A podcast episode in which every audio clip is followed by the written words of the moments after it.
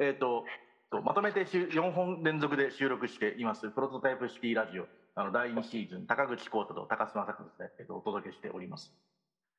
今回もまた続いて、あの僕が翻訳したあの遠くへ行きたければ、えーと、みんなで行けの、えーと、話をしていて、で、これまでの中で話をしてきたのは、じゃあどうやってこの遠くへ行きたければの危険を広めていけると良いかなみたいな話になっていくかなと思っています。はい。その何でしょう第3回の最後でお話しましたけど、まあ、日本はビジネスの面にそあの注目するとコミュニティ運営あなんか下手な気がするしカルチャーとしてもなんか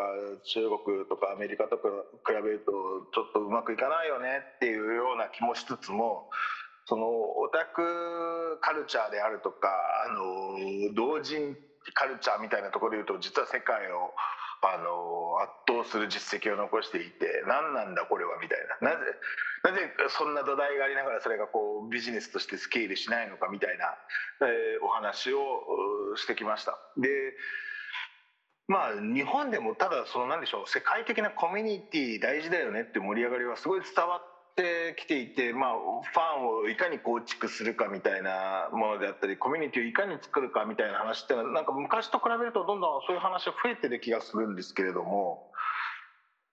高橋さんいか全くもってそう。いかがですか？全くもって、う。ん、そのデジタル庁とかができたのもまあそのうちの1個ですよね。果たしてデジタル庁にそれができるかは分かんないんだけど、はい、他の省庁よりはやりそうだからあれがあるわけじゃないですか。そうですねそう、まあ、本としても山形博さんが「オープンでしたっけ?」という本をまあ今度翻訳で出されたですか？もう出されるですか？出ました出ました出ました。読みました。あのあれもその基本オープンにしない国は滅びるのであの実は産業革命とかも同じようなことは他の文化圏インカインカ文化圏とかあの中東文化圏とかでも起きてたんだけど大概100年も経たない間にあのそれちょっとあの独占しようよとかあと何人しかその技術使っちゃうこといけないしようみたいな言い出す人がいるんですよ。で結果としてすごいイノベーションが出てきてもあんまり遠くに行かずにえっ、ー、とえっ、ー、と止まっちゃうみたいそのなるほど。高口さんの本場の中国の歴史でもあのイケてる王朝って外人の力をすごい大量に利用して伸びていくんだけどいつの間にかなぜか鎖国したりとかするので オープンな時期とクローズドな時期があの交互に出てくるんですけれどもやっぱりこう外の力であったりとか人がこうガンガン入ってくる時期の方が、まあ、面白いというか勢いを感じますよね。そうでそのオープンっていう本には中国の歴史の話も結構書いてあってその、はい、100年ぐらいずっとオープンだった時期って中国に何回かあるんだけどまあ、大体100年ぐらいで止まっちゃって鎖国始めたりとかあと急にあの カチカチの身分制度入れたりとかそういうのが始まっちゃって、うんうん、あれ300年ぐらいオープン200年オープン続いてくれたら産業革命が中国からみたいなこと普通にあったと思うしみたいなことを言ってて。なるほど、うん、そうヨーロッパ何が偉いかっていうとその一応産業革命から今に至るまでもう200年近く経つけどその間ずっとあのアメリカ作ったりとかそういうもの含めて丸ごとオープンできてるので。でこれができなかったからブレイクしなかったんですよみたいな。三強ペルシャみたいなのが200年ずっとオープン続けてたらあのまんま普通に世界があそこでアップグレードされて蒸気機関とかもで実は500年早く発明されてんじゃないかみたいなことがあの本には書いてあのオープンっていう本には書いてあってあのいや面白い本でした。面白い本でした。でまあそもそもオー分みたいな話、まあ、コミュニティもそうかもしれないですけどもあの、まあ、日本でも掛け声としてはそんなに珍しくないっていうか前から言ってたわけですよねオープン大事だよねみたいなのは。それがまあできないっていうところに、まあ、あのできないっていうかあのうまくビジネスとして回らなかったっていうところに課題があったんですけども。もうあるし今回、うん、大体のオープンしろオープンしろっていうふうに大声で言う人はあの、はい、自身に関してはすごいダブスタな人が超多いんですよ、私も含めて。僕もあの半年の無理とかい いすごい言いたがるタイプなので、じゃあ、うんうん、あのそうそこに対してすごく自覚的にならないと、あの、うん、そうちゃんとオープンにするのでき難しい気がする。コミュニティ通じてそのなんて言うんでしょうね。いいろんな見知らぬ人と出会えるっていうのは一つのメリットでもあると思うんですけども、うんしんどいことでもあると思うんですよつまりあの通過で分かる人ではなくて全然こう自分がなんかこうだよねって思ったことはえ全然違うっしょみたいな人とあのちゃんとコミュニケーションしなきゃいけないっていう何気にだるい世界だと思うんですよ。いや、スーパーだるいと思います。スーパーだるいと思います。 Code for Japan にせよ、文ツにせよ、そこがすごく上手にやれたのが、彼らがブレイクスルーできて、うんう他のたくさんの、私も含めた人が言うだけに止まっている結構大きいポイントだなと思っていて、うんうんあのこ僕、 Code for Japan の6000人いる Slack に参加してるんですけど、はい Code for Japan っていいことやりたい人の集まりだから、すごいみんないろんなこと言うんですよ。うんだからそうやって6000人集まってるスラックで、これが許せないからみんなでデモ行進をしましょうみたいな いういう人が出てくるんですよ。あうん出てくるでしょうね。そう。それどうどうするんですか？こうみんなシカトするしかないみたいな感じなんですか？それともももうちょっとそういう発言をいやは別の場所でみたいなことをたしなめる感じなんですか？その何でも喋っていいチャンネルっていうのがあってそこは何でも喋っていいんですよね。で、はいはいはい。具体的なプロジェクトやってるところはプロジェクトをやってるって話じゃない話を、えー、とやるのちょっとすれ違いだからやめようよみたいなことを言う人はいてただ基本そのリーダーの関さんまで含めてそこに対してあんまりいかんないんですよ。なるほど。で多分何人か自覚的にあの怒んないけどあの多分ダイレクトメッセージとかな飛ばしてるはずでうんうんうん。そうそういうその地道な努力をすごいしそのなんか吹き上がった人に対してダイレクトメッセージをすごい送るとか超大事あの 僕とか切れてあのオープンなこ公開の場所でファンと広めとか書いてあるのがすごいよくないあれ一回書くと普通 普通の人が一気に発言したくなるんですよ、なるほどなるほど。その明らかにアホな人は確かに止めなきゃいけないんだけどでも明らかにアホな人をみんなが見える場所でアホですっていうふうに言うと普通の人がいきなり書かなくなるんですようんうん。だからなんかあれ書いたことは大事ですみたいな風に言う必要があるんだけどこれがすごい難しくてあのーなんだろうその新参者が自分の分野に関して何か新しく書いた時に褒められる人ってすごい少なくないですか？そうですね。あのまず知らないしあの名前みたいだけどふんみたいな感じになっちゃう危険性も結構ありますよね。ありますありますで中身見たら新参が書いてる大体間違いもあるわけだしうんうん。なんだけどとにかくこの分野で書いた人がいていいてくれたら嬉しいみたいに言うことがすごい大事でそうですよね。なんかあのー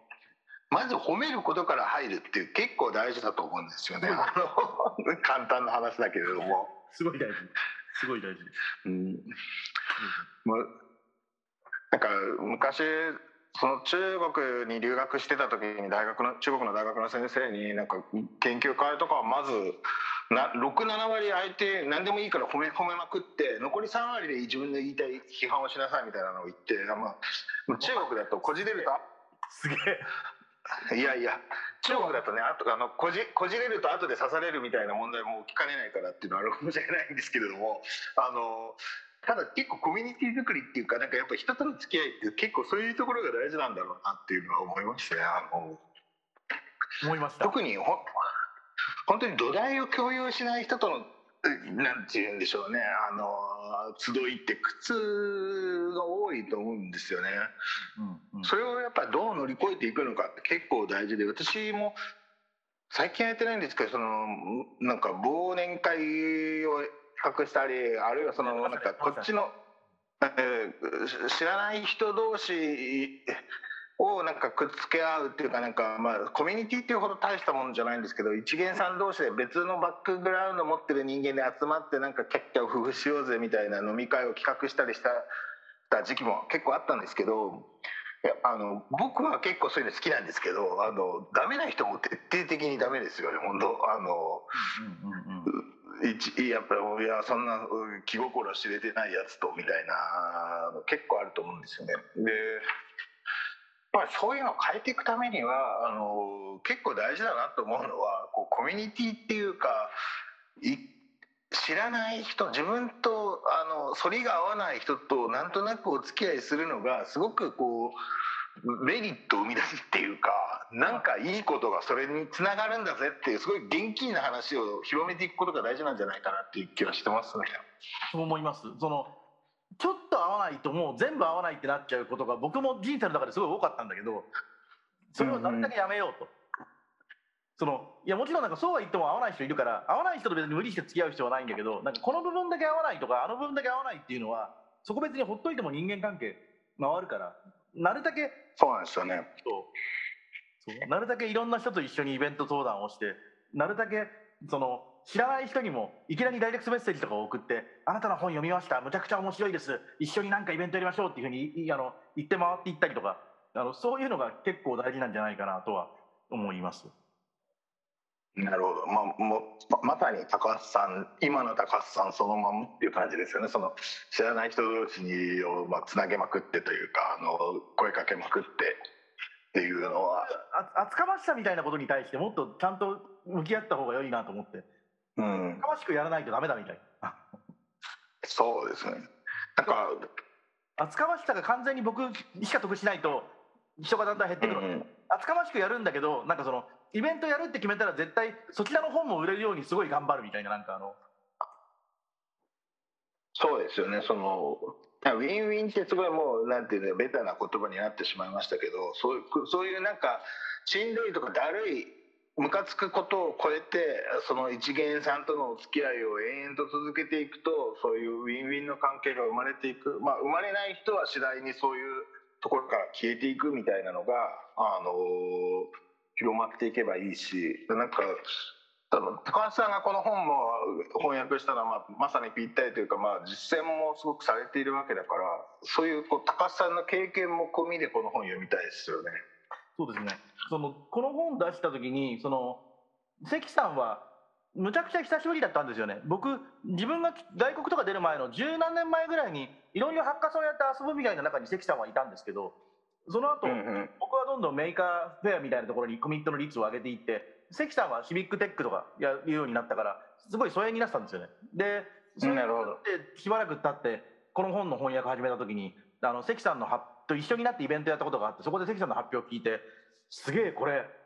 あのこの本で言いたいことそのまんまを関さんが体現して Code for Japan っていう組織でやっているみたいなそれでちょっと関さんにお願いして解説書いてもらってマーケティング一緒にやるようにしようみたいなことを言ってで関さんからちょっと何人か連絡先もらってあのこんな本出すんですけど献本させてください一緒にイベントやりましょうみたいなのを声かけしたりしたんですよね。うんうん、でその中にあの一人小原さんっていう人がいて小原さんはあのなんだろう、まあ、日本のクリス・アンダーセンみたいな感じであの社会に、えーと、もう一歩で有名になるみたいなテーマをうまく取り上げてヒット作本をいっぱい書いてる人なんだけどあの小原さんから来た僕は本を売るためにこういうことをやってますよみたいなアクションリストがむちゃくちゃ良くてあのそのもっと自覚的にあのなんだろう。憲法一個一個が絶対ギフトにならないようにこの本はあなたにこういう視点で読んでもらいたくてみたいな、えっと、ことを書いて送ろうとかあともらった相手がそのこの本読もうってでしかも読んで他人に広めることが自分自身の得にもなるみたいな風になるようにちゃんと物事を持っていかないとダメだとか本屋さんは本屋さんで本を出すことに対してこういう期待をしているはずだからそこに応えるために手手書きのポップとか書いて送んないとダメだとかいうようなことが書いてあってそのなんていうかすごいちゃんとやってたわけですよね。であの英語版の方で実はこの「ピープルは何回も読んだってこと書いてあってなんだかんだ言いながら売れる人はあの売れるだけのことをやってるんだなと思いあの深く反省したわけです。あの僕は結構やりたいことしかやってなかったなみたいな。もうちょいちゃんと影響をやらなければいけない。面白いですね。実際にその今回のアクションを通じてる中でそういうあの面白いというかすごい効果的な実践をされてる方とも出会って。あのまあそれでその方もすごい成功してるというかあの実績につなげてるわけですもんね。なんかそういうテクニック見るとおおって思いますね。そう。あのまあ確かに僕自分より本売れてる人見ると大体ムカッとくるのでなんかその有名な書き手とかにこう今度したわけですけどなんかアクションプランこれ書いてる。あ、まあ、これは向こうの本の方が売れるわなみたいに思うわけですなるほど。そう。ももちろんその書くものがそれで変わるわけではないし100%売れることイコール正しいことなわけでもないからあのなんだろう。いきなりこれまでやったことがバンバンやめるわけではないんですけどでもあのコミュニティというか他人を自分の活動に巻き込むためにやるべきことってまだ見落としてることがいっぱいありそうだし、えーと、でそこは僕だけじゃなくていろんな組織がやりたいと思ってる人にやってもらうみたいな風に変えていった方が我が国も風通しが強くなるはずだしあの仕方なくやってますみたいなものが増えれば増えるほど世の中がつまらなくなっていくのであのそうならない方向に物事を進めていきたいなとは思うんです。なるほどです。そう思って今回ちょっと僕もちゃんと実践しようと思ってあのいろんな人にあのちょっと一緒になってツイッタースペースとかやりませんかとかなんかあのイベントをやりませんかみたいな、えっと、メールを書きまくっています。ああ素晴らしいですね。この本今回のあそうはいこの本結構あの山形博さんが「上」って言ってたポイントもあってそこはまず書いてあった、うん、コミュニティに一番大事なのは実はしょっちゅう会ってることなんだよねっていう。うんうんうん、この本って悪い読み方もできてつまり実はしょっちゅう会ってることが一番大事でしょっちゅう会ってる人が怪しい相談とかするとホイホイ受けちゃうし 渡しちゃうしみたいな 意味で正しいか間違ってるかよりもしょっちゅう会ってることが一番大事なんですよみたいなことがこの本に結構がっつり書いてあって、うんうんうん、だから定期的にちゃんとイベントをやろうとか。だから今回は、まあそう。なるほど。売るために毎週のようにイベントやってるのは要はしょっちゅう皆さんに声を聞かせようと思ってるからやってるんですよ。なるほど。かなりイベントの日程詰め詰めですもんねこれから。あ毎週1回とりあえずあの体力が体力が、まあ、そのうち飽きるとは思うんですけどだからもう新しいのはなかなか入んなくなってきてますけどえー、っと、うんでもなんだかんだそれで6月半ばぐらいまで、ま、もう毎週のように何かやってますね。おおすごい。いやなんかそのこの本をまあ出すことによって高須さんもそのコミュニティ運営というか自分のやり方を改めた部分もあるっていうことだったのでこう何ヶ月かの実践を経てやっぱりどうだったのかっていうのもまた後でまとめてもらいたいところもありますねちょっと。そうですねそうですね。あの売り上げのフィードバックとか聞きたいし、あと、イベントたくさんやってどうだったんだみたいな話は、あのぜひまたラジオとかで話したいですね。そうですね。うん、さてそ、そろそろ時間ですか？ちょうど時間ですね、ちょうど時間ですね。うん、あのちょっとあの今回からその短めのポッドキャストを毎週とか2週間に1回とか頻繁にあの公開していくみたいな形であの運営の方法を変えてみたプロタイプシティポッドキャストですがこれからも末永く、えーと、ご愛顧いただけるとありがたいです。よろしくお願いします。ありがとうございました。高橋さん、話面白かったです。こちらも面白かったです。どうもありがとうございました。また、えーと、公開収録やりますので、あので公開収録全然やってる間の Q&A とかも大歓迎だし、あの本当はあのリソースないからできてないだけでお便りコーナーとかもやりたいのであのまた今後もプロタイプシティラジオに、えーとご協力お願いしますあのご期待くださいどうもありがとうございました。ありがとうございました。失礼いたします。